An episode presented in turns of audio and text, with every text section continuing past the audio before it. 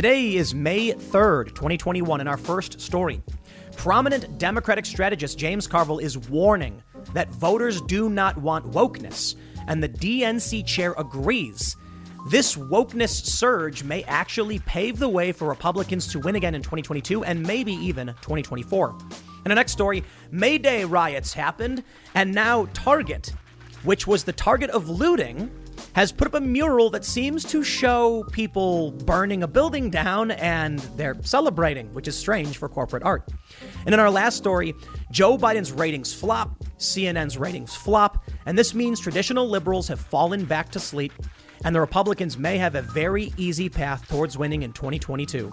Before we get started, leave us a good review on the podcast if you like it and give us five stars. Now, let's get into that first story.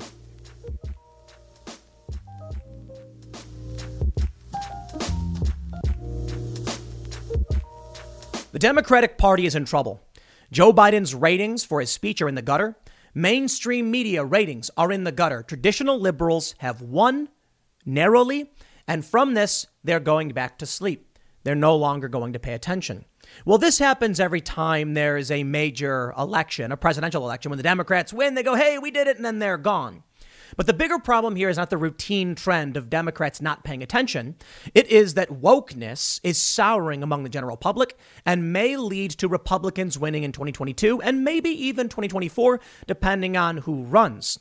Right now, famous Democratic strategist James Carville is warning the Democrats that this wokeness is divisive and regular people don't care about it. The DNC chair agrees, imploring Democrats to speak plain English. But when we look at some voting districts right now, it would seem that without the rage from traditional liberals against Donald Trump, they're going to lose because many people they didn't like Trump. They voted against him. And moderates hearing about state-sanctioned racism naturally say, "Nah, I don't want any of that." Now, you need to understand wokeness isn't just critical race theory. Though many people focus on critical race theory, leftist identitarianism involves every aspect of identity. What the Democrats want, or I should say the woke Democrats want, is policy based on general identity, which could be your gender, it could be your race, it could be your age. That's what they're fighting for. And regular people don't like systemic discrimination, and they oppose this. This is resulting in some interesting things. Now that traditional liberals have lulled back to sleep, and Republicans and conservatives are still on the offensive, it's really bad news for Democrats, especially when you start smacking them in the face because they're white. Eventually, they're not going to like this. Eventually, they're going to start hearing from their children in schools what's going on. And eventually, they're going to get angry and start pushing back. Well, the woke cult has permeated even into the CIA and many culture, uh, many of our cultural institutions. It doesn't mean the war is completely over, though many have said, and even I've alluded to the fact that the woke may have won. They may have won the ground, but as I also said, the resistance still exists and it's never over. People are still going to push back and challenge this. Now, I don't think it's necessarily a ultimate victory for disaffected liberals because this basically means that regular people will probably just vote Republican because they're not woke. Well, Republicans don't put forth policy positions that I completely agree with. And I'm not a fan of the Republican Party as it stands. I think they're mostly just milk toast obstructions so that regular people who don't like the stuff can't actually get past them. If people like Mitch McConnell are running and that's all you get, then I don't know what you're actually going to do to stop the rise of wokeness. Unless, of course, people rise up, even on the Democratic Party side, and say, enough, we don't want this. I'd have to imagine even Democrats are starting to get upset with their kids coming home from school telling them about insane racist ideologies, or when a, when a young white child is told that they're an oppressor, even though they may actually be poor. And that is the big problem with critical race theory. Though don't, don't get me wrong, there's still critical gender theory. Let's take a look at what the Democrats are saying about wokeness and why it's a problem. And then I want to show you an election that uh, in, in a district Joe Biden narrowly won flipping 70% against wokeness. If the Republicans can maintain this course and maybe pay attention to what like Ron DeSantis is doing, maybe they'll actually win and win very well in 2022. But hey, that's still a long ways away. We'll see how, we'll see how it goes. Before we get started, head over to timcast.com. Become a member by clicking the big members only button. You can go to the members area, and we have a ton of exclusive segments only available to our members. A huge library of full podcast episodes with people like Andrew Branca, legal analyst, talking about the Derek Chauvin case. We've got Michael Knowles talking, I think it was like an hour long. We're talking about religion, a really great discussion on religion and philosophy. And you can get access to this over at timcast.com in the members area. But don't forget to like, share, subscribe, hit that notification bell. Let's read about why the Democrats are finally starting to realize why wokeness is bad news. And and you know what? I, I really do hate the word wokeness and woke. But let's be real. I can't fit leftist identitarianism in a YouTube title, so I think wokeness is sufficient. Also, considering it's the colloquial word we use to describe this. Okay, let's read the news from Fox. They say Democratic National Committee Chairman Jamie Harrison agreed with strategist James Carville's analysis that their party has an issue with wokeness and elitism, imploring party candidates to speak plain English. Harrison addressed Carville's criticism Friday during an appearance on MSNBC Morning Joe, telling host Willie Geist that he also gets frustrated with the with the phraseology that some in the party use, seemingly referring to Carville calling out Democrats for using jargony language like Latinx. Latinx, Latinx, whatever. In his interview with Vox, Carville argued Democrats were being elitist by not speaking like everyday voters and connecting with them, which he said could prevent the party from building a bigger majority in Congress. Geist noted it was Harrison's job to build a majority for Democrats and asked him what he thought of Carville's take that the Democratic Party is viewed by many across the country as coastal elite arrogant party. Listen, I love Carville, and there's some truth to what he says, Harrison said. And ultimately, working people just want somebody and their leaders to speak plain English, to speak to them in a way that they operate in the space that they can operate in. Sometimes I get frustrated as well with some of the terms and phraseology that's out there. But what we have to do is this, Willie. Ultimately, we have to see people where they are. We have to see them. We have to hear them. We have to value them. And ultimately, for us as leaders, we have to fight them. He went on to say that the approach would help his party's candidates gauge where the American people are so the party could build on its majorities. Well, the woke are not happy with this. They're angry. And for some reason, there's this weird alliance between the Democrats and the cult, but I'll take it. I guess it's because it's similar enough to their ideology, or at least the language they use.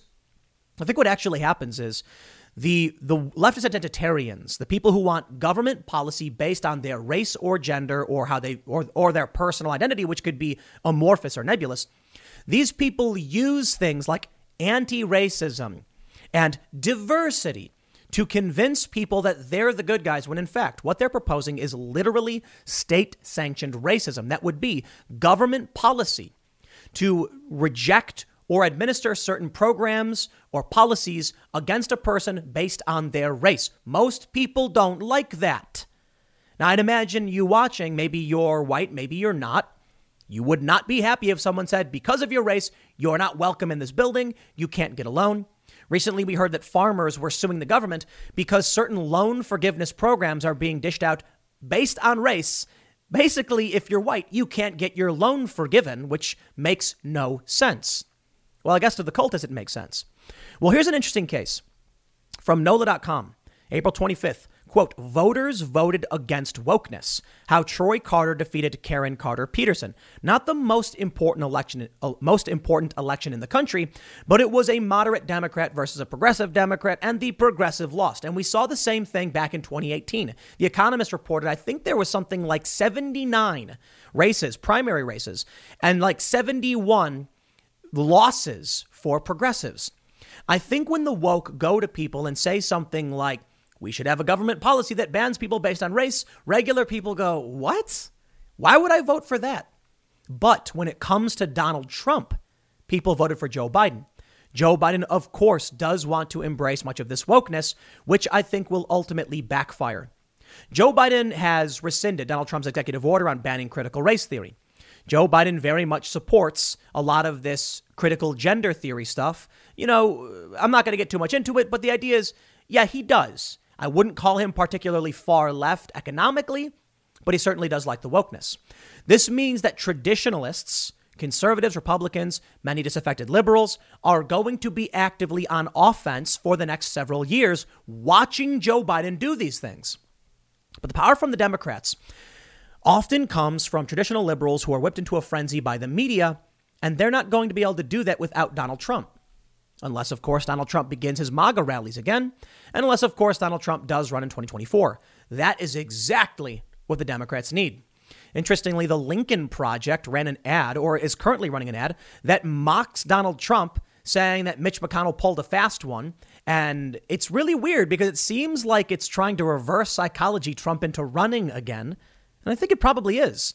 If Donald Trump gets active, traditional liberals start paying attention again because they're they're pretty much uninterested in politics unless they can be angry at Trump.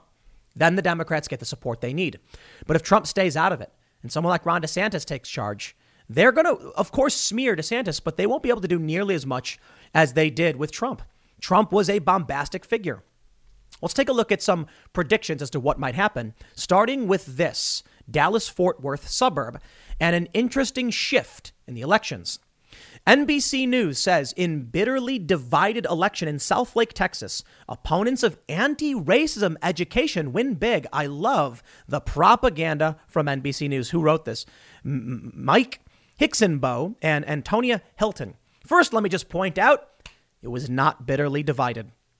Candidates who opposed a local school diversity plan took about 70% of the vote in the wealthy Dallas Fort Worth suburb. Picture this you're driving on the open road, taking in the beautiful views this country offers. Then, out of nowhere, you hear a noise and your car breaks down. While still frustrating, you feel protected because you have a plan through CarShield. CarShield has helped millions of drivers from having to pay back-breaking car repair costs. All you have to do is call before a breakdown. Plans can pay for expensive repairs on your out-of-warranty car, truck, or SUV. All for CarShield's low monthly rate that never goes up as long as you cover your car. With a plan through CarShield, you get protection on over 5,000 major parts and systems with just a visit to carshield.com/carlson. I'm talking big money items like your transmission, engine, electronics, and so much more. CarShield is here to keep you moving forward and make car breakdowns and the repairs that follow just a tiny bump in the road. Go to carshield.com slash Carlson. Protect yourself from the unprecedented rise in costs for parts and repairs. Visit now to save 20%. Carshield.com slash Carlson. That's carshield.com slash Carlson. Okay. That's not bitterly divided. That's like a strong majority in concurrence. I also love how they call it a diversity plan. They're not diversity plans. It's state sanctioned racism, but sure, let's read what NBC News says.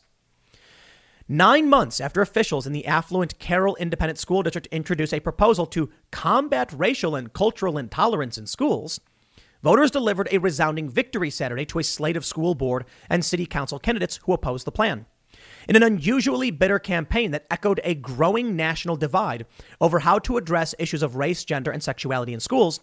Candidates in the city of South Southlake were split between two camps those who supported new diversity and inclusion training requirements for Carroll students and teachers, and those backed by a political action committee that was formed last year to defeat the plan. Notice how the framing is from NBC News. This is the mainstream corporate establishment propagandizing for critical theory and not just critical race theory, but critical theory in general. That includes critical gender theory. I am kind of frustrated with some of these, these prominent speakers on critical race theory because they're hitting at only one small component of the issue. And that is wokeness is not just about race. It's about identity as a whole. It is essentialism versus constructivism. These people believe that human beings are generic gray blobs that can be formed into anything. I think it's fair to say that nature and nurture both exist and both play a role. Well, these people are nurture extremists. They don't believe nature plays a role at all, which is kind of ridiculous because sometimes people are short and sometimes people are tall. However, there are many anti woke individuals who only talk about the racial component of it, ignoring the fact that one of the issues lighting up parents is the transgender sporting issue. Caitlyn Jenner recently came out and said that it's unfair for I get I, I don't I don't want to put words in Caitlyn's mouth, but typically the issue is, as we've heard from Joe Rogan and now from Caitlyn Jenner, that people born biologically male who transition to women to compete in women's sports have an unfair advantage. That's what their claim is. And because of that, many parents are starting to get alarmed, wondering, assuming this is true, whether or not their biologically female daughters will be able to win and get scholarships. I'm using very uh, uh specific language here just for the sake of for you to understand because I'm not trying to make an argument about that specifically. I'm trying to make an argument about Democrats and Republicans and not get sidetracked into talking about critical theory in depth. Okay, so I hope you understand that point. Anyway, I digress. Parents are starting to wake up to what's really going on politically, and it seems that when people see this, they typically don't like it. Whether you do or not is an entirely different factor. This was an election 70 to 30. The anti woke won. They say on one side, progressives argue that curriculum and disciplinary changes were needed to make all children feel safe and welcome in Carroll, a mostly white but quickly diversifying school district. On the other, Conservatives in Southlake rejected the school diversity plan as an effort to indoctrinate students with far left ideology that, according to some, would institutionalize discrimination against white children and those with conservative Christian values. This is a lie. They're trying to use language and an understanding from 20 years ago. I was very much opposed to moral authoritarianism from religious groups. I am not in favor of people injecting their religious morals onto other people. And I have many friends who are very staunchly Christian, Catholic, and conservative, and we all get along because we recognize we're each going to do our own things. Now, there are many people who I'd probably agree with on some issues here who are, the, I don't know what you'd call it, very much moral authoritarian in favor of Christian conservatism. While I may agree with some issues about free speech, I keep my eye on some of these people. Some of these conservatives who are prominent probably would not be for free speech once they gain that speech. You take a look at the, the reports about Mike Lindell's social network. Apparently, he's saying something like, you can't use the Lord's name in vain on his free speech social platform. You see how it works? I'm not a fan of any moral authoritarians. I do understand a problem, though. Without standing up for what you believe in and protecting your society and its rules, just saying live and let live, well, it doesn't do enough because it allows authoritarians to take over. And this is a point made by leftists the paradox of intolerance that if you tolerate the intolerant, eventually the intolerant win. And that's true, which means there's got to be, I there's got to be some limits. But I do believe, for the most part, in free speech, even for those who I don't like. But the reality is, there's always some speech most people aren't going to agree with. Navigating the space is very difficult. Suffice it to say, the woke left has crossed a line for regular Americans, which may pave the way for Republicans to win because the Democrats are starting to sound a little crazy. Now, I showed you what NBC News says, but let me show you the overt propaganda you can, you can understand. From Reuters, Republicans ask Biden to withdraw divisive proposal to teach more black history. Okay, I'm sorry. This is about stopping the 1619 Project, not Black History. The 1619 Project is basically a work of fiction. Many historians have already come out criticizing it. There have been corrections made to it, and it's even getting roasted by the World Socialist website. So, 1619 Project is not considered historical fact. It's considered divisive ideology and historical revisionism. Republicans don't want that taught.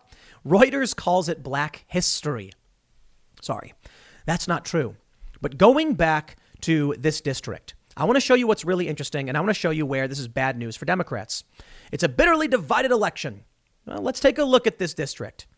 Texas's 24th district includes this suburb. They say Joe Biden won 52% to 47%. Think about that. Joe Biden is pushing fairly woke principles. Like, like I mentioned, he, he rescinded Donald Trump's executive order banning critical race theory trainings in the government and contracting, contracting with companies that do. But people still voted for him. Why? Two reasons, I think. One is that people really did not like Donald Trump. This woke up traditional liberals and made them vote against Trump. This is from, from Cook PVI, a R plus two district, a Republican district. You get rid of Donald Trump. I mean, like he's not running anymore and then you wake people up to uh, you, you you get people to, to be woke to the horrors that is critical theory in general the discrimination against a person based on immutable, immutable characteristics and regular people are going to be like nah. Now this is just one affluent suburb. So maybe it won't have a you know a complete a, a massive impact necessarily but i do think 70 30 is fairly substantial in a district that went 52 to 47 but if we zoom in a little bit to Denton County, we can see that Trump actually did win the county where this city is 53.3% to 45.2. Not really 70 30, but still a Trump victory. So I'm not going to pretend like it's the it's the apocalypse for the woke left. I think there is a great battle before those who are anti woke and believe in classically liberal values. And I don't mean traditionally liberal, I mean classical. That you believe in life, liberty, and the pursuit of happiness. You believe in the vision to, vision to a certain extent of the founding fathers, and you respect America for everything it's done in giving people civil rights. There's a, there's, a, there's a great battle before us because the critical race theorists don't believe these things. These people, in my opinion, are, are just completely out of it. They are authoritarians. They are in a cult. They follow dogma. They don't care for truth. They say objective reality doesn't exist. And that's scary. They, they align themselves, the Democrats, claiming to be the party of science, and they outright reject science. And that's where you can see the true corruption of the Democratic Party when they start acting like science doesn't exist because these people follow dogma, tribe, not reality. And the reality is, many of these people have started intermixing the ideas within gender critical gender theory and science, arguing that male and female as scientific categories don't exist. I'm sorry, that's male and female literally exist as scientific categories, and it's just a fact. Now, okay, science can change, so maybe in 100 years they'll be like, look at that guy, he was wrong, or maybe they'll just believe other things. But you can argue that gender and biological sex are different. But what's happened now is because it's mostly tribalism, and because many people don't understand these concepts, they're now mixing the two as if they're one and the same, arguing there aren't just two sexes. There are, and there are some, and, and there is intersex, but these people have begun mixing gender and sex, which brings me to say that is not scientific. So the Democratic Party is embracing moral authoritarian fiction, and that's just a reality. Now, I want to show you what's going on with the 1619 Project. As I mentioned, Reuters calls it black history. That's not true. We can see this. Tom Elliott tweets 1619 Project creator N. Hannah Jones on efforts to ban making it part of school curriculums. This is fundamentally a free speech issue. It's not about the facts of history, it's about trying to prohibit the teaching of ideas that they don't like. Think about that for two seconds. What have we, classical liberals, social liberals, typically supported. And I don't consider myself to be classical liberal in uh, the modern colloquial sense because it typically refers to a center right position. I've always considered myself to be a bit of a social liberal leaning center uh, center left, but classical liberal values I do reference in relation to the forming of this country. What does it mean to have free speech and what did we fight for? Well, there are many people who wanted to have prayer in public schools, and we argued that a public institution should not be teaching ideologies because that should be separate. If we all have different ideologies and we're all in school, then we shouldn't have, you know, ideological values being taught. It should just be fact based in history. It gets challenging because where do you draw the line on ideology? It's hard to know for sure. With religion, we kind of have a clear distinction. Okay, we know Christianity is a religion, so we all said, hey, no praying, no, no prayer being taught in schools. I certainly think if somebody wants to pray, they can. Well, now we hear that the 1619 Project creator is saying it's a free speech issue. Since when was free speech about mandating public schools teach something? Since when was free speech about protecting the speech of the state? Sorry, it's not. And James Lindsay makes a great point. Actually, not this one. This one. He says free speech is for individuals, not governments. Don't be fooled by manipulative arguments. PSA on free speech and banning critical race theory. The First Amendment prohibits the state, or people acting with the authority of the state, from suppressing speech by the people. It does not prohibit the people from prohibiting speech by the state, or people acting with the authority of the state. The Hatch Act, for example, prohibits government employees from engaging in partisan speech in their capacity as government employees. That is perfectly fine. The people need protection from the state. The state does not. It serves the people. Telling public schools you can't teach something is not banning free speech. The public schools are government run institutions. They should actually be under the control of the people. This this is where it gets interesting. If the people then vote to teach critical race theory, then I guess they could, or critical theory in general. However, if these districts are voting against it, it's not banning speech. Or I should say, it's not banning free speech, it's restricting what the government is teaching people. And I just want to point out with another tweet from James Lindsay do you think I actually believe these people care about any of this racism stuff when 48 people voted against this bill, this amendment that would have protected Asians from discrimination? Ted Cruz proposed an amendment to a, a, to a bill that would have prohibited federal funding for any institution or of higher education that discriminates against Asians in recruitment, applicant review, or admission. And 48 Democrats said nay. They, they want to be able to discriminate against Asians? Yes, of course they do, because they are racists. Critical race theory is state sanctioned racism. It is anti scientific, it is, it is constructivist, and it is becoming prominent. And people are starting to wake up to what this means. Over at the ACLU, February 11th, 2021, I love this one. They say the ACLU of Iowa is strongly opposed to House File 222, which bans K 12 public schools, uh, community colleges, and state universities from using any United States history curriculum that, in whole or in part, is derived from the 1619 Project. The ACLU says this bill is an incredibly harmful government attempt at censorship with the goal of shutting down ideas and preventing students from, students from being exposed to an important discussion on the impact and legacy of slavery in our country. Except the 1619 Project is not real. Historians have come out basically saying it's a bunch of bunk nonsense. So I don't know who you want to trust in that regard. Maybe those historians are wrong. But even I think the founder, uh, the, the, creator of the project, said it wasn't meant to be an actual historical depiction. If someone says schools shouldn't teach ideology, then vote on it, I suppose. It's not censoring free speech. And it's interesting that the ACL, ACLU sounds a whole lot like Christian conservatives from the 90s and 2000s saying we should be allowed to teach prayer in schools. No, you can reject religious studies in public schools and you can reject ideological studies all the same. I understand there's, there, there's, there's an unfortunate reality here. History is written by the victors. So what do you do? When we read our history books, it's favorable to the US in many respects. So it's fine, in my opinion, if there's realities about our history that we should learn. It's another thing when some random person decides to write fake, uh, you know, fake history, revisionist history for a newspaper, and then acts like it's it's something worthy of being in schools. This person's not a historian. Sorry, she's not. She's just writing woke garbage. Maybe people are starting to wake up to it and they don't like it. Even the New York Times has published this op ed when wokeness becomes weakness. Now, I'll tell you where I get really scared by all this stuff. We have this from the Daily Mail. The CIA's woke recruitment video gets panned. Recruit, dis, uh, recruit describes herself as intersectional cisgender millennial diagnosed with generalized anxiety disorder in clip ridiculed online. I don't care to make fun of somebody. I, I, I have no no qualms with this individual. I just think the issue is why is the CIA recruiting wokeness on, on the basis of wokeness? Isn't the CIA supposed to be a strong organization? That's kind of worries me. If our CIA is being compromised by cult ideology, how will they do their jobs? Our CIA, CIA needs to be discerning, intelligent, and analytical and tracking real threats. If they're part of a weird cult, they might start looking for the wrong thing. Makes sense, I guess.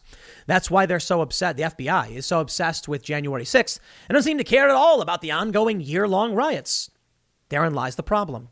Destructive riots, destructive ideology, and its subsidiaries and its allies are ripping this country to shreds. And our CIA seemingly is in agreement with it. This won't end with the woke controlling things because we're already seeing people revolt against this stuff. It's going to end with people outraged, pushing back and saying, I've had enough. And it's only then, I guess, we'll start seeing the decoupling, which may be already happening.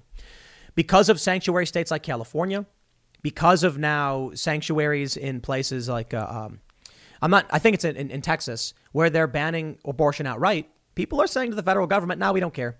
We, we, we don't care what you rule. What are you going to do about it? And uh, to be honest, what can the federal government really do about it? I'm not entirely sure where this all goes because I'm not a psychic, but I can tell you that in 2022, if this pace, you know, re- remains on track the way it is, then I certainly believe Republicans stand a good chance of winning. Democrats have fallen asleep. This is what happens every time they win. I'll tell you what happens if it's not if there's no pushback. Take a look at this. In a video from Andrew Doyle, he tweets, "In this video, the police officer claims that the preacher is being arrested for hate crime following complaints that he caused distress by quoting from the Bible. Is there more to this case, or does the Bible now officially qualify as hate speech? This is the UK. They don't have free speech, they pretend to.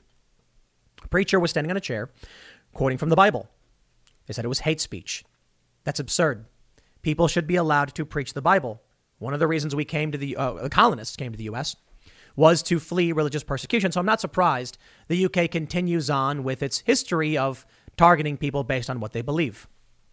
But make no mistake, if we don't stand up and push push back against critical theory, this stuff will come here as well. Now we have a constitution, but the constitution is only as strong as the people holding it up to defend us. If we stop defending the Constitution, then it erodes further and further, and then eventually there's nothing left to protect us. The Second Amendment is already the worst pile of Swiss cheese. The Tenth Amendment, seemingly meaningless at this point. And the First Amendment is under siege as well. The woke left wants to ban hate speech. You can't really define it for the most part, but they want to do it. And that means you will have to learn to live under the boot of the woke far left. But perhaps the backfire is significant. Perhaps James Carville and the DNC chair freaking out about this is a good sign. Moderate Democrat wins in, in Louisiana's special election for, I think it's a state Senate seat, or um, I believe it may be. That's good news. Wokeness hasn't actually been winning elections a whole lot. I do think Donald Trump created this problem, however. It was good that he was fighting against it. But the problem was that it woke up people who had no business being in politics and aligned them with the woke. I know people who had never uttered a political word in their lives, who did not vote for Obama, who did not vote for him the second time, and didn't vote for Hillary Clinton, coming out and saying they'd vote for Joe Biden because Trump was bad. They couldn't tell you why Trump was bad, but Trump certainly made them angry. So maybe Trump should not run in 2024. Ron DeSantis should. Trump is too polarizing. Now, a lot of people really want Trump to run. They, they, they believe that Trump, you know, running is, is, is going to be a landslide. I don't think so. I think if Trump runs, they're going to scream and say, he's back. Oh, what do we do? I think DeSantis should run. Oh, they'll smear him. They'll lie about him. But this will not rouse the sleeping traditional liberal the same way Trump will. Trump is a bombastic guy. They take him out of context. Ron DeSantis, they can get out of context. Ron DeSantis, they can smear, but he doesn't talk like Trump. He'd probably stay quiet, keep his mouth shut, and make it much more difficult for them. They will not be able to rile up traditional liberals and wake them up the same way they did with Trump. Trump didn't know when to keep his mouth shut to save his own presidency. That's true. I heard it over and over again from Trump fans saying they wish you would just shut up a bit. But again, as per usual, we'll see. Because I don't know what can happen. A lot can happen between now and 2022. But I do think that wokeness is offending regular people. And you'll find more and more moderate types and independent types, people like me, saying, I don't want to have anything to do with that. So maybe they won't vote for, for, for Republicans, but maybe they won't vote for Democrats either. And we'll see. I'll leave it there. Next segment's coming up tonight at 8 p.m. over at youtube.com slash timcastirl. Thanks for hanging out, and I will see you all then. May Day has just passed, and for those that aren't familiar with May Day, it is May 1st. It is a far left holiday. It's not officially a holiday for us in the in the traditional sense, but for far leftists, they go around protesting and rioting. And I love this story from Fox News. May Day protest. 14 arrested in Seattle after peaceful protest gives way to clashes. Police said at least one bystander was pelted by eggs on the street. Fox News playing that peaceful protest game. My friends, have you realized it yet? You've lost. We've lost. I've lost. You've lost. Sure. I don't think there's ever a time where, in, in the world of politics, it's just done. Like there won't be resistance and there won't be pushback because there is. But sorry, everybody. If you're of the principled classical liberal variety, in terms of like, you know, the, the, the original ideas of the founding fathers and life, liberty, and the pursuit of happiness, you're on the outs. The mainstream media, including conservatives, don't really support you. The police do not support you for the most part. M- many cops are quitting. We're seeing police shortages across the country because cops want to, many of them, support the Constitution for which they have sworn an oath. And then there are a lot of people who just don't care and just want money. And if you are on this side, the best thing you have going for you in terms of fighting back is the milk toast McConnell Republican Party. That's right. What does Mitch McConnell ever do? Nothing. Obstructs. The Republican Party doesn't fight for anything, and that's why people voted for Trump. Now, of course, there's going to be riots over May Day. I like how Fox News even calls it a peaceful protest, but I'm sorry, I have the definition of riot, and they say a violent disturbance of the peace. I'm pretty sure if a bystander is hit with eggs, you've graduated to riot. But they're like, but it's 93% peaceful. Dude, if there's a large group of people and they're marching peacefully, I'm all about it. The moment people use that as cover to engage in violence, and the people marching peacefully say, we must respect the diversity of tactics, as they do almost every single time, you are aiding and abetting. Okay? Now, I'm not going to blame the, the legitimate peaceful protesters for the actions of the violent people, but that means if you are peaceful, you must stop those who are being violent. They don't do that. I've been down to these events. We've seen it. Ask any one of the journalists. They say, these, these, peaceful protesters say, respect the diversity of tactics. Right. So you're going to a bank because you want money. And the people who show up with you are violent and robbing that bank. And you're like, well, we're all going to form a big crowd, which effectively provides cover for the people robbing the bank. We're not going to take any responsibility for allowing this to happen, for encouraging people to come out and demand money from the bank. We weren't violent, it was them, but we do respect their diversity of tactics. Yeah, if you do that, you're going to get arrested too. But let me show you where we're at. I'm not. I, I, don't. I don't care all that much for May Day protest, riot, whatever you want to call it, because it's predictable.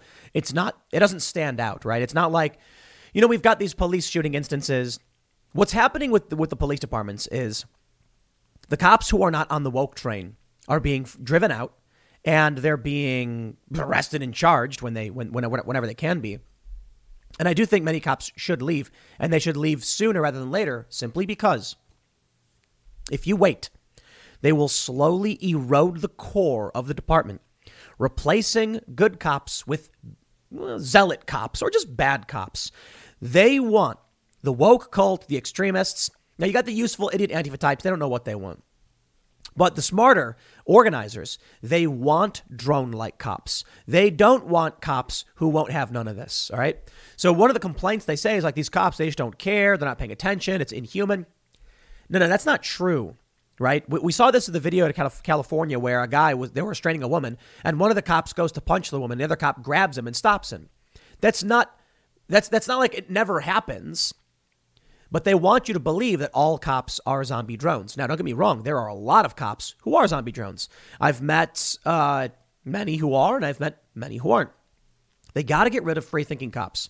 They got to get rid of cops who are like, I can't do that. I got a constitution, of which I think they are now becoming few and far between. Replace them with cops who are like, I don't care about the constitution. Just give me money. That's what they say. So let me show you this. Welcome to the woke corporate takeover. Michael Tracy tweets inspiring corporate sponsored art now adorning the Target in Minneapolis that was looted last year.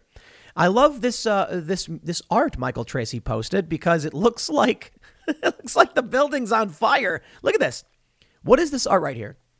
I can't tell you. I don't know what it's supposed to be. To me, it looks kind of like shelves on fire or buildings on fire, and people staring at it with their fists up. And it says, "I can't breathe." Is this a burning building? I mean, it. There's a person. There's is a person wearing a mask. This might just be a woman in a hijab wearing a mask. And these people, I don't, I don't know. Is it supposed to be people in like niqab or hijab? I, I, they're wearing bodysuits, like their fists are covered. I don't know what that is, but it does look like a burning building.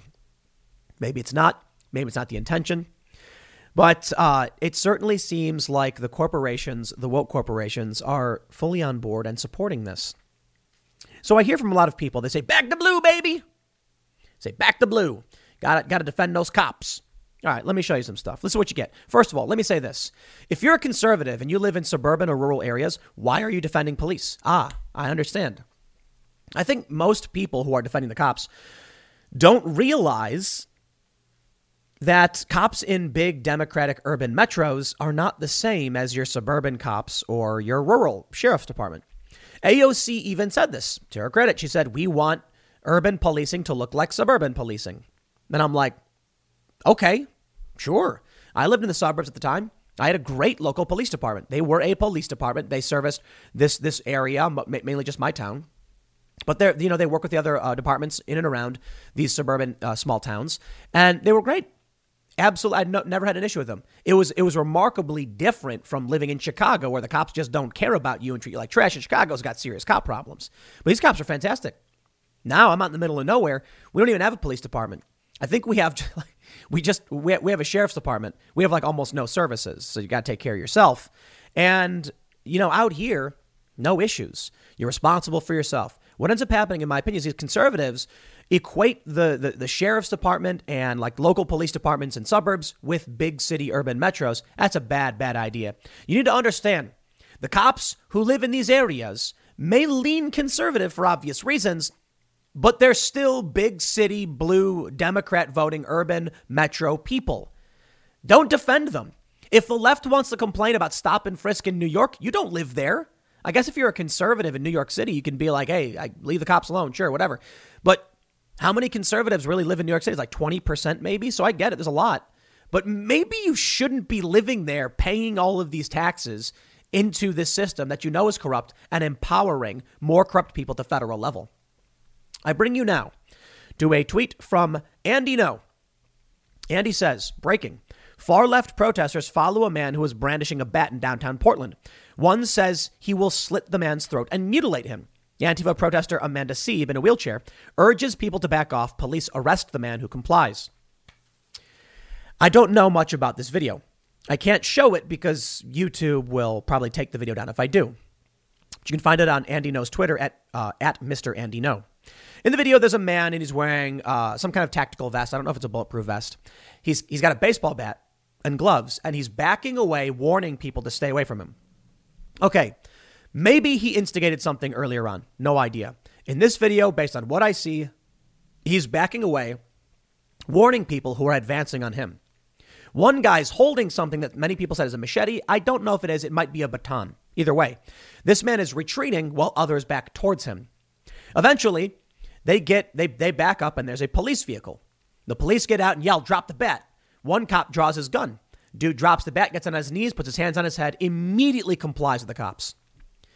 The cops then apologize, and I don't mean literally in the sense like I'm so sorry, like they're they're they're apologetic to the Antifa people advancing on this guy.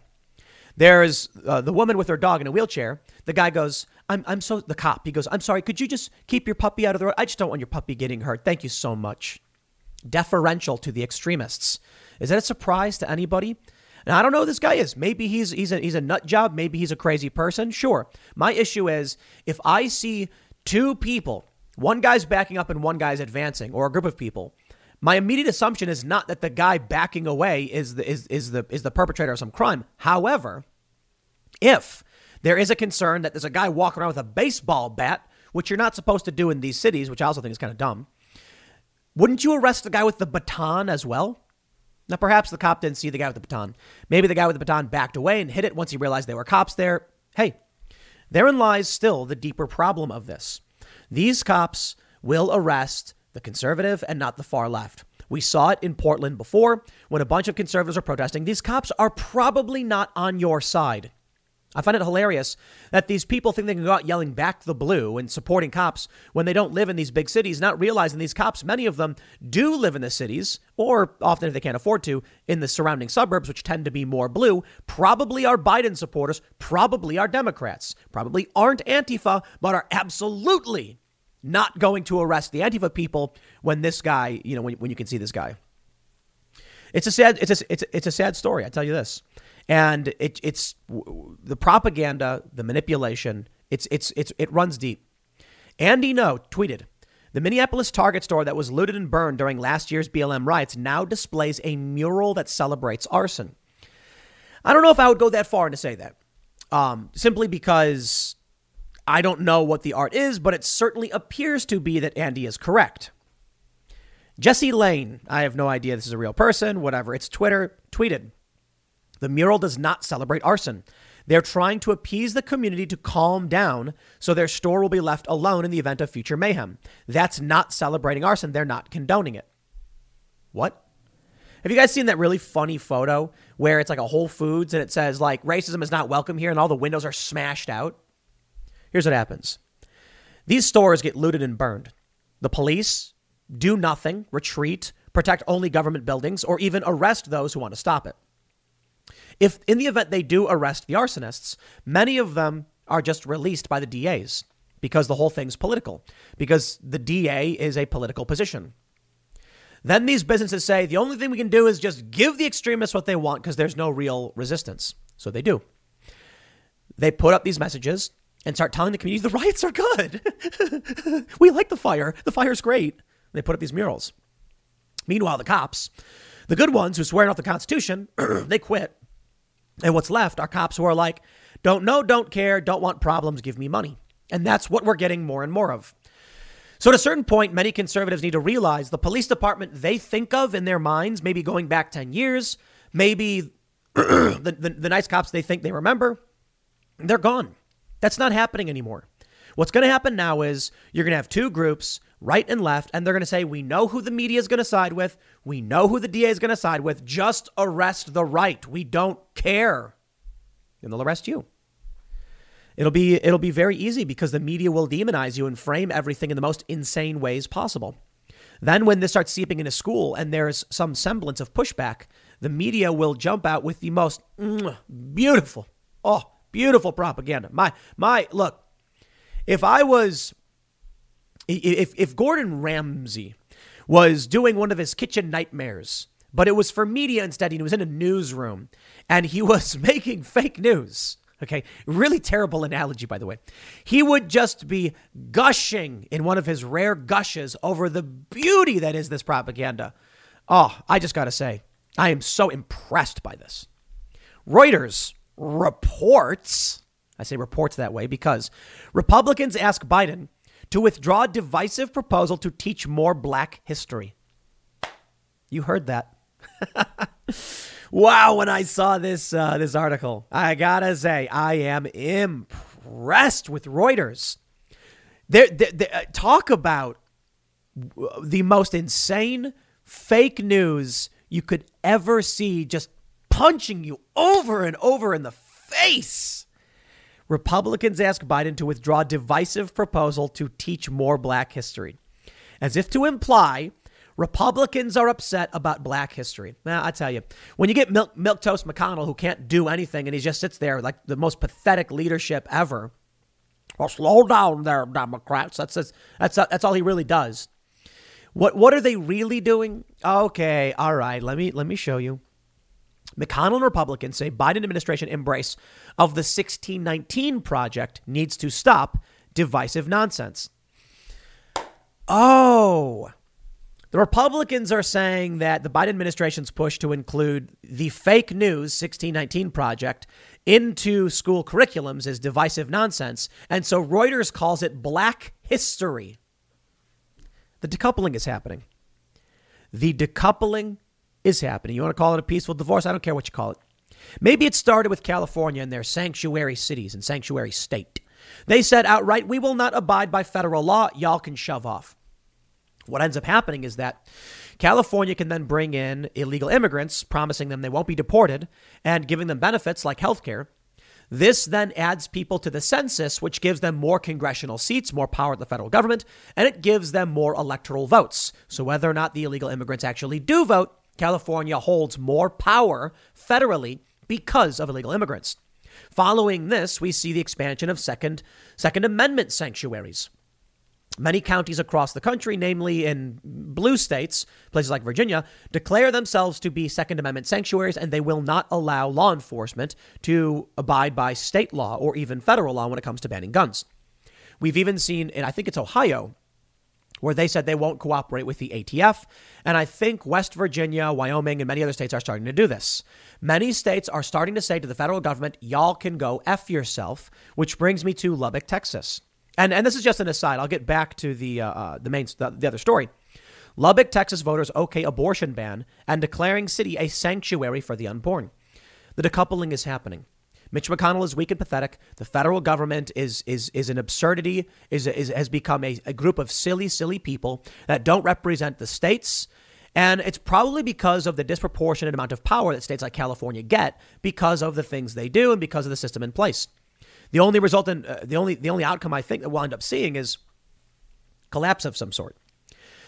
Because West Virginia ain't going to agree with California, and West Virginia's not going to sit around while California policy takes away their rights. It makes no sense. Look, if someone lives in California and San Francisco or LA or San Diego doesn't want guns, I get it. Mm, you know, make your arguments.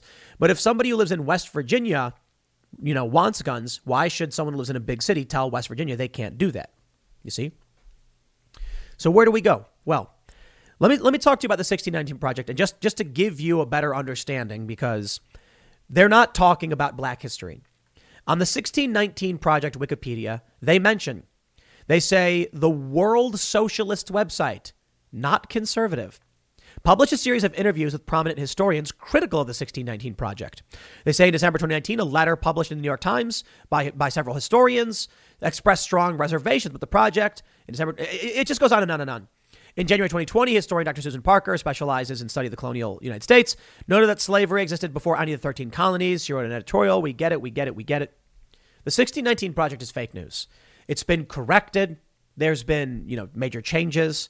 So Republicans aren't saying don't teach black history, but Reuters is infected by the cult. That's just how it is. The cult is now in the CIA as per this viral video where a cultist is like, I'm intersectional. Intersectional just being code word for cultist. And I say cultist because you you really need to understand this is not meant to be a, a an insult. It's meant to be taken literally. The woke have a dogma. They follow what are effectively preachers, uh, priests of their ideology. There's no real rules, right? So I look back at the, the 90s and 2000s when you would have many of the moral authoritarian uh, uh, Christian right saying things about the Bible, what the Bible says or, or doesn't say. And then you'd get points on the left where they're like, what about Leviticus? What about these rules that you disregard? And sure enough, I've never received a particularly good answer. I've just sort of I've been given answers and I say, "Okay, fine, you know, if you believe that, whatever." But I feel it to be particularly contradictory to say some things don't don't apply and some things do. But I guess it's fair to point out many Christians say the New Testament kind of supersedes whatever. The point is there are a bunch of wacky things that people don't abide by from multiple religions. And then you look at the woke dogma and there's no real there's no real rules to follow other than bend your knee to the mob and do as you're told. Like Womxn. Yeah, W O M X N is offensive and not offensive and it's both simultaneously offensive or not. It's just about whether or not at the time the cult decides they will use it for power. Stop Asian hate, for instance. Well, when the woke mob decided they could use this to, to gain power, they did. And previously, they had been insulting Asians as white people. So you see, there's no real rules to that system. It's just an orthodoxy. Uh, uh, actually, it's not orthodoxy, not even fair. There's no real orthodoxy to it. It's just a cult. It's you are in or you are out. You abide by the rules or you don't. You follow us or else. And that's why apostates are more dangerous than non believers. Because somebody who is a part of it and then leaves, that's a problem. So they, they try to demonize anybody who might be, you know, black, maybe woke at some point, and then switches. They say, oh, they became alt right, or they try and smear them because they don't want people from within coming out. It is basically a non theistic religion. Now, there's some, there's some positive news. From, from the Daily Mail, anti woke candidates opposed to critical race theory being taught in Dallas School win control of affluent district board with nearly 70% of the vote during bitterly contested election. It's not like there's no resistance. There is. It's just there's no real mainstream resistance. The police departments across the country in these major, major urban metros will bend over backwards to brutally beat a conservative given, you know, at any moment's notice. And the far left has is gaining political control. They've gained political control in Minneapolis. They're gaining it in Seattle and Portland. And the cops that remain, in my opinion, are probably just crooked cops. I know there's a lot, I, have had a lot of messages from cops where they're like, but I love my job. I don't want to leave. Do you live, are you working in New York, Chicago, LA, Portland, Seattle? Look, those cops are crooked. You know how I know? We just saw a video of cops not caring, being deferential to Antifa. And again, I don't know what that guy did. Okay, so maybe they knew about something, sure, fine. Maybe I'm wrong about that video. But we also know over 200 officers left the Seattle Police Department. Those cops probably had scruples. They didn't like the feeling they got deep down servicing corrupt politicians and arresting people who aren't doing anything wrong, maybe because they want to sell a hot dog during the COVID. But these protesters are allowed to defy all of the rules. It's about time you, you, you realized the Republicans are offering up, offering up no resistance. Mitch McConnell gets elected again and again and again. And so long as you have those roadblocks, there will never be real resistance and they will keep gaining power. Mitch McConnell serves as a roadblock.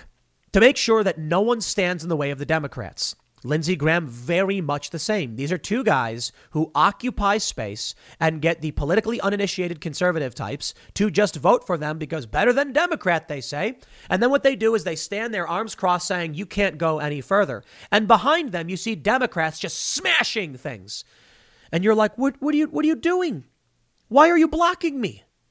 And they say, don't worry, we'll take care of it. And they don't do anything. Meanwhile, it just gets worse every day.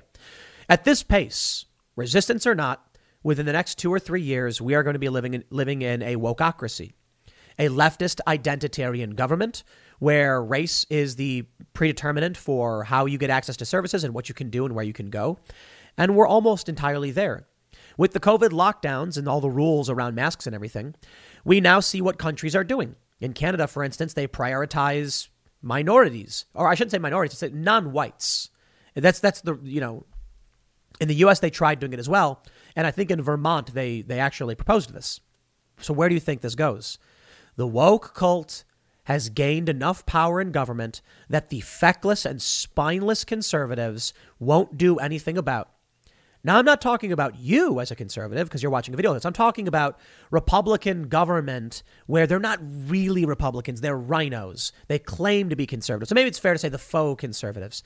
They're in government and they're just being a roadblock to regular Americans who are saying no to this. Now, look, I'm all for a Star Trek future with a unified one, you know, one planet world, like one planet government, one world government, whatever you want to call it.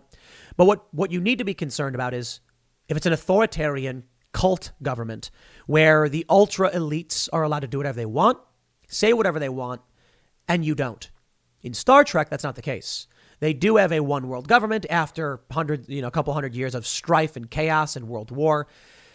In this, it's a classically liberal future.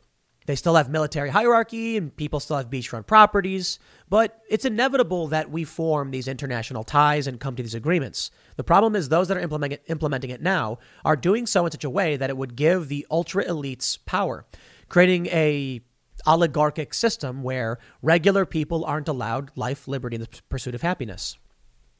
That's where we're headed. More like the Borg than the Federation. And so, if you're a fan of Star Trek as much as I am, then you would probably want to say no to the assimilation of the Borg and yes to the classical liberalism and the freedom and life, liberty, and the pursuit of happiness of uh, the Federation. I suppose, though, you still have many people who are going to go into the voting booth and they're going to see Republican and they're going to stamp it down. And I, I, the only thing we can really do, I suppose, is just keep speaking about it and hope hope that people learn about what's happening and they see what's happening because at this point, you know, seeing the police support the rioters, as we have several times now, it's a turning point. It is. I'll leave it there. Next segment's coming up at 1 p.m. on this channel, and I'll see you all then. In an op ed for The Hill, Biden's poor TV ratings against Trump is exactly what this administration wants. Oh, you guys ever watch It's Always Sunny in Philadelphia? There's an episode where they want to get in shape. And if you're not familiar with the show, it's about four sociopaths, basically, who are not particularly smart. Anyway, I digress. Two of the characters, Dee and Dennis, decide that they're going to get in shape. And they decide before they start exercising at the gym, they're going to take supplements. Dee then mentions that she's been having uh, um, extreme bowel movements, to put it mildly. And Dennis says, on the contrary, he hasn't had any at all. He goes on to explain this away, saying, oh, For you, it's your body flushing out the toxins. That's why you're in the bathroom so often. And for me, my body's now so efficient, it's using everything. Obviously, those are not good outcomes. And I bring this analogy up because we have a story where The Hill, Joe Concha, writes an opinion piece where it's like Biden's Biden's miserable ratings and network viewership clips. It's it's perfect. It means it's working. I love that when people take these like pseudo scientific, like not real holistic, like you know, like you know, holistic medicine.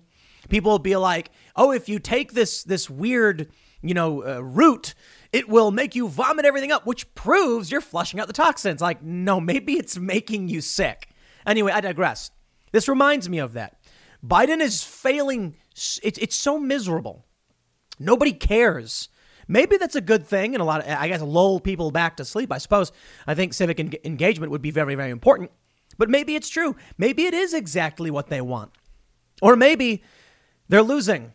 Maybe the establishment can't maintain a hold. We all know the Oscar ratings are colla- have collapsed. We know that Biden's speech ratings collapsed. No one cares. Donald Trump was their existential threat. They go nuts, and with Donald Trump, people come out and they vote. With Joe Biden now, as I've said before, you can't have a government built upon hating someone else because other is not a focal point for politics. Like, not that. Okay, that's uh, what are you voting for? Not that. Well, what is this guy going to do when he gets in? No one cares. Even if what he's doing is horrifying. But I love it. The ratings are collapsing. That means it's working. Here's what the here's what Joe writes for the Hill.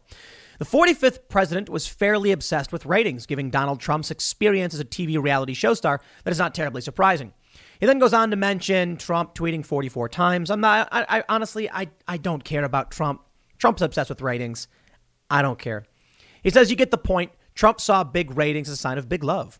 Truth was and still is the former apprentice star and real estate mogul was a modern version of the late Howard Cosell, Cosell, who in the 1970s TV Guide poll was voted as simultaneously the most liked and disliked man in America. That sums up the ratings explosion during the Trump presidency, in which a rising tide OK Tsunami, lifted all media boats in terms of ratings and clicks to heights we may never see again. So it was no surprise to see President Biden's ratings fall far short of Trump's in the viewership department after he finally gave an address to a joint session of Congress. The differential was staggering. For Trump's 2017 address, a joint session, 48 million people tuned in. For Biden, 27. Uh, up, up, up, up. 26.9. I know they rounded up.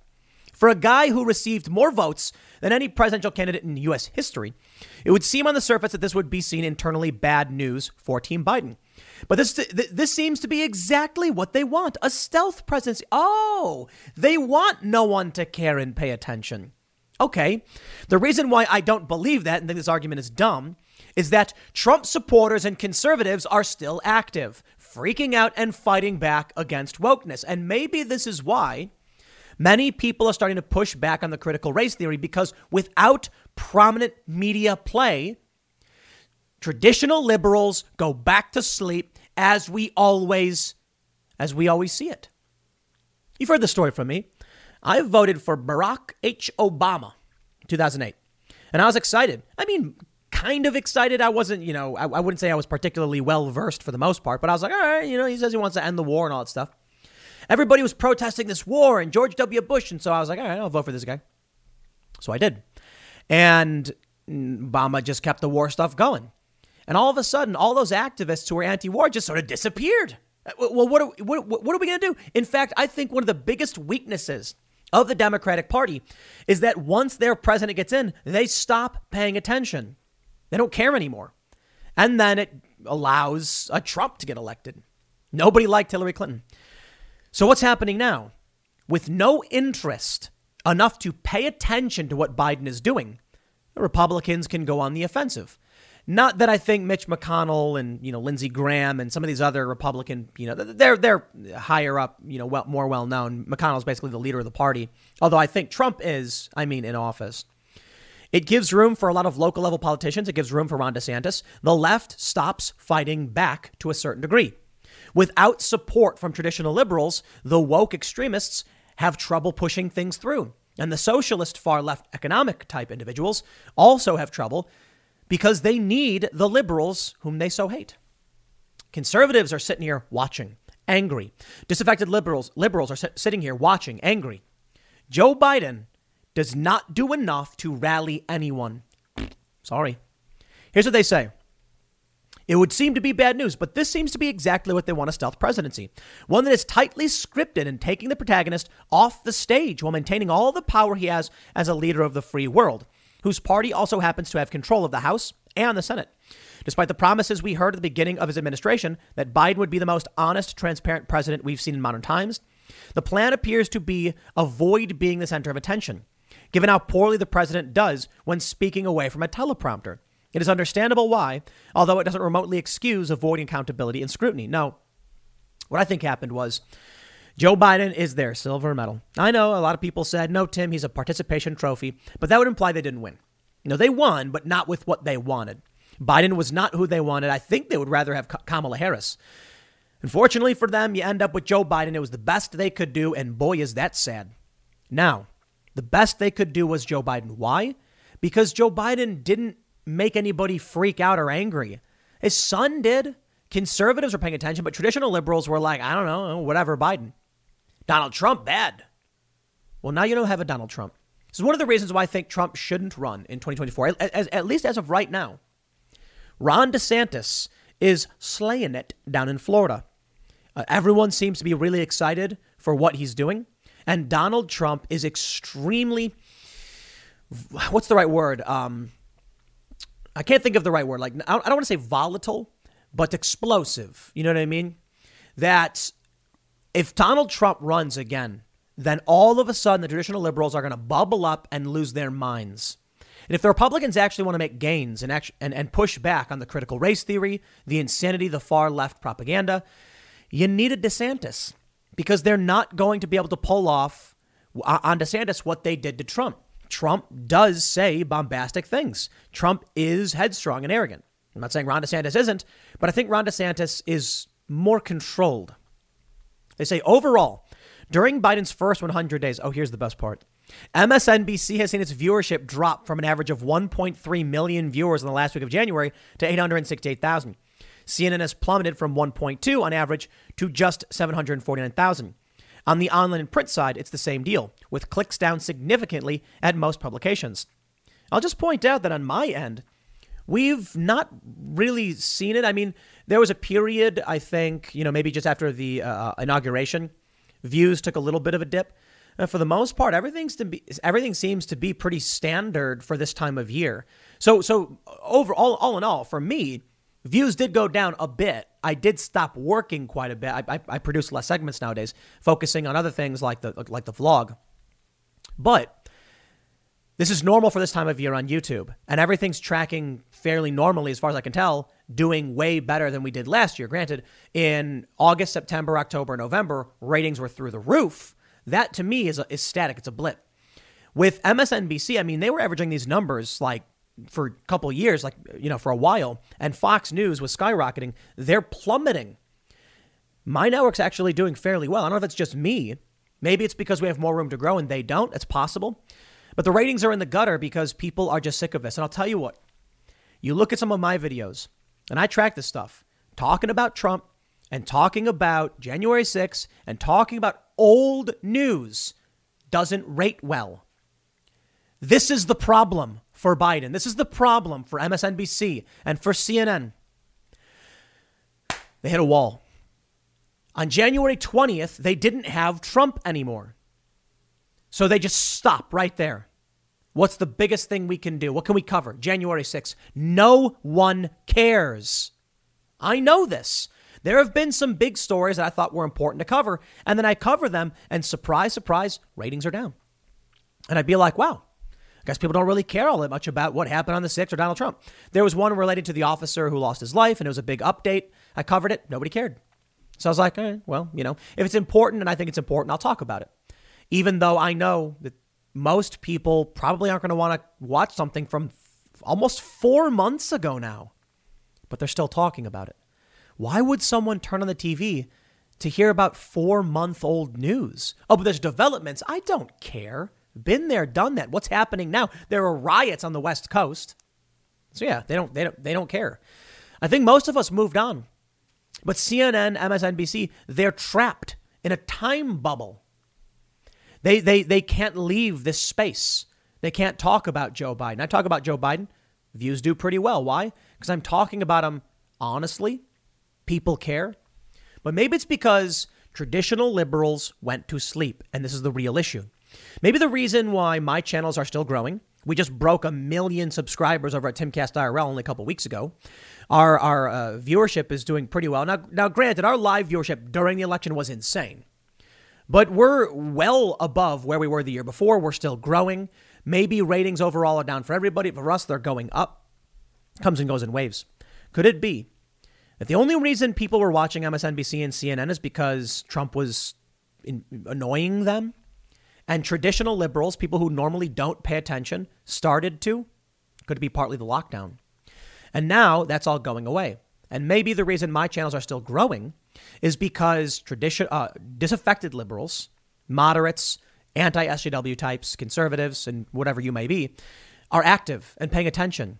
And it's not the, the, the whims and tides of the orange man that determine whether or not we focus on politics and care about what's happening to our country and our world and thus the Democrats have a very serious disadvantage. And of course, you'll then get the, but maybe they want bad ratings. It's, it's, it's a good thing. Oh, yeah? TV news ratings, online readership plunge during Biden's first days. Timcast is growing like crazy. Maybe it's because we just have room to grow, right? I, I, think it's maybe a fair point. I'm not. We've never been a massive, you know, vice size enterprise, so starting a new site, we see massive growth. It's because, you know, if there's a billion total viewers and everyone splits them and it drops to half a billion, we're still nowhere near that. So maybe we can still grow as other channels can't. You know, CNN, but I, maybe it's not fair to say because CNN's not been, you know, doing all that well. But I do find it funny just how miserable everything is. Now, you can say it's because people don't like Biden. You can say it's because Biden's bad on TV, so they keep him off TV. They don't want him answering questions. You can say maybe they really want low ratings. I do think it's that, that something should be entertained to, to, to be brought up. The less people pay attention to what Biden is doing, the more he can get away with. Yeah, I think it was the Washington Post announced that they were no longer going to be running the presidential fact checking database. That's right. Joe Biden's going to do whatever he wants. Or maybe it's because they couldn't afford it. Maybe the ratings are gone and Joe Biden doesn't talk enough to justify them actually paying people to fact check Joe Biden when he's not saying things. Could that be it? Ultimately, it's bad for Biden. Traditional liberals will stop paying attention. There's no news to, to get them all riled up. Then 2020, then 2022 comes. About a year and a half, we're going to see this uh, this election. We're going to see Republicans make an attempt to gain the House back. I think there's a there's a probability. I think I'm not sure who's running in 2022 for the Senate, but I think some Senate seats will be up, and there's a possibility Republicans could actually take uh, the Senate back if by if by only one seat. But what I what I do find interesting is how people are starting to push back on on wokeness, how they're not having it. You know, in, in my previous segment, I was talking about how I, I, was talking about you know critical race theory failing. In, in, in Texas, I think it's in Texas, a community voted overwhelmingly to say no to these curriculums. And it could be that without Donald Trump, the left doesn't muster up a battle. It may be the best thing for the anti woke and for Trump supporters is that Joe Biden won. I mean it, but hear me out. I'm saying maybe, not definitively. Joe Biden's going to do a lot of bad things. The Democrats have the Senate by the tiebreaker with Kamala Harris, and they have the House, and they're going to try and pass through everything they can. But they know that by holding this very thin and flimsy amount of power, because it's it's it's marginal, it's very very slim. You know, at least with Manchin out of West Virginia, Democrat, they're going to struggle to get through everything they want. The problem is Traditional libs are going to be like, we won, we did it, go back to sleep. Now, it's not a powerful hold the Democrats have. If the Democrats had like 60 seats in the Senate and, you know, like 70% of the House and the presidency, uh, they'd be just crushing everything. But they have a very, very slim grip on their power. So they can't do as much as they'd want to, but still it's enough so that traditional libs stop paying attention. Now come 2022. They're not going to be able to muster up the fight against these Republicans because Trump ain't there. If Trump starts doing his MAGA rallies again, they might. It's tough, isn't it? Maybe you need Trump to rally people on the right, but I'll tell you, the left certainly needs Trump to rally people on the left. The left, uh, on the Democratic side. Over in TV land, their ratings are plummeting. If Trump can just stay out of the limelight for a little while, it'll effectively starve out these media companies. I mean, take a look at this. CNN called out for using out of date story to hide ratings collapse. Can't get more fake news than that. Liberal Network promotes three month old story touting brief ratings spike. Wow. CNN's media page, which constantly updated, featured a story from January 16th by in house media pundit Brian Stelter, boasting the network's ratings were soaring amid realignment in TV news. The three month old story occupied key real estate on CNN's media page, even getting a photograph to accompany the story placed next to recently updated stories. Amazing. The out of date analysis claims CNN's ratings were surging to historic levels, but it doesn't inform readers the network has since taken a nosedive. Which brings me to today. I'm sorry, this is from last week. Viewers flee CNN during Jim Acosta's new weekend show after network's ratings suffer. Acosta hosted edition of CNN Newsroom is down 40% in key viewership categories compared to the same time slot in 2022. You did it to yourself. See, I was right about this. I said that the best thing in the world for CNN is for Donald Trump to get reelected because they need him for ratings. And without him, they can't do anything. Nobody cares. Over the past four years, I would say more than four years ago, CNN did have an audience of people who watched them for news. I know this because I was one of them. I would turn on CNN and they'd be talking about the news, and it was silly, and they're pretty bad at what they do, but they would talk about news. They would talk about riots, weather, and you know severe weather and things like that. Then along came Trump. And they realized it was cheaper to not send people out. I think this is best exemplified or, or proven with a Project Veritas expose, where a CNN employee says they used to go out on the ground, they used to report the news. I remember when I saw that video from Veritas, and I'm thinking like, yeah, they they did used to go. There's, there's like pictures of Anderson Cooper out in waders standing in floodwaters, and you know they were in Ferguson. Did they really stop going on the ground? And then I went and looked. For the most part, they did. Now, recently, CNN does have people who go on the ground still. Don't get me wrong, but I would turn on, I would turn on CNN and it would just be like a panel about Trump. This drove me away. I, am not saying I was a fan of CNN. I just have them on in the event breaking news happened. Now I'm not convinced they'd even cover breaking news. So what's the point? I to just have it running in the background. So while I'm working, if something happened, they'd be like, breaking news, we've got X. And I'd be like, whoa. And I'd look it up and try and figure out what's going on. Then they just started talking about Trump all day, every day, nonstop. And I'm like, dude, I don't care. I get it. Orange man bad.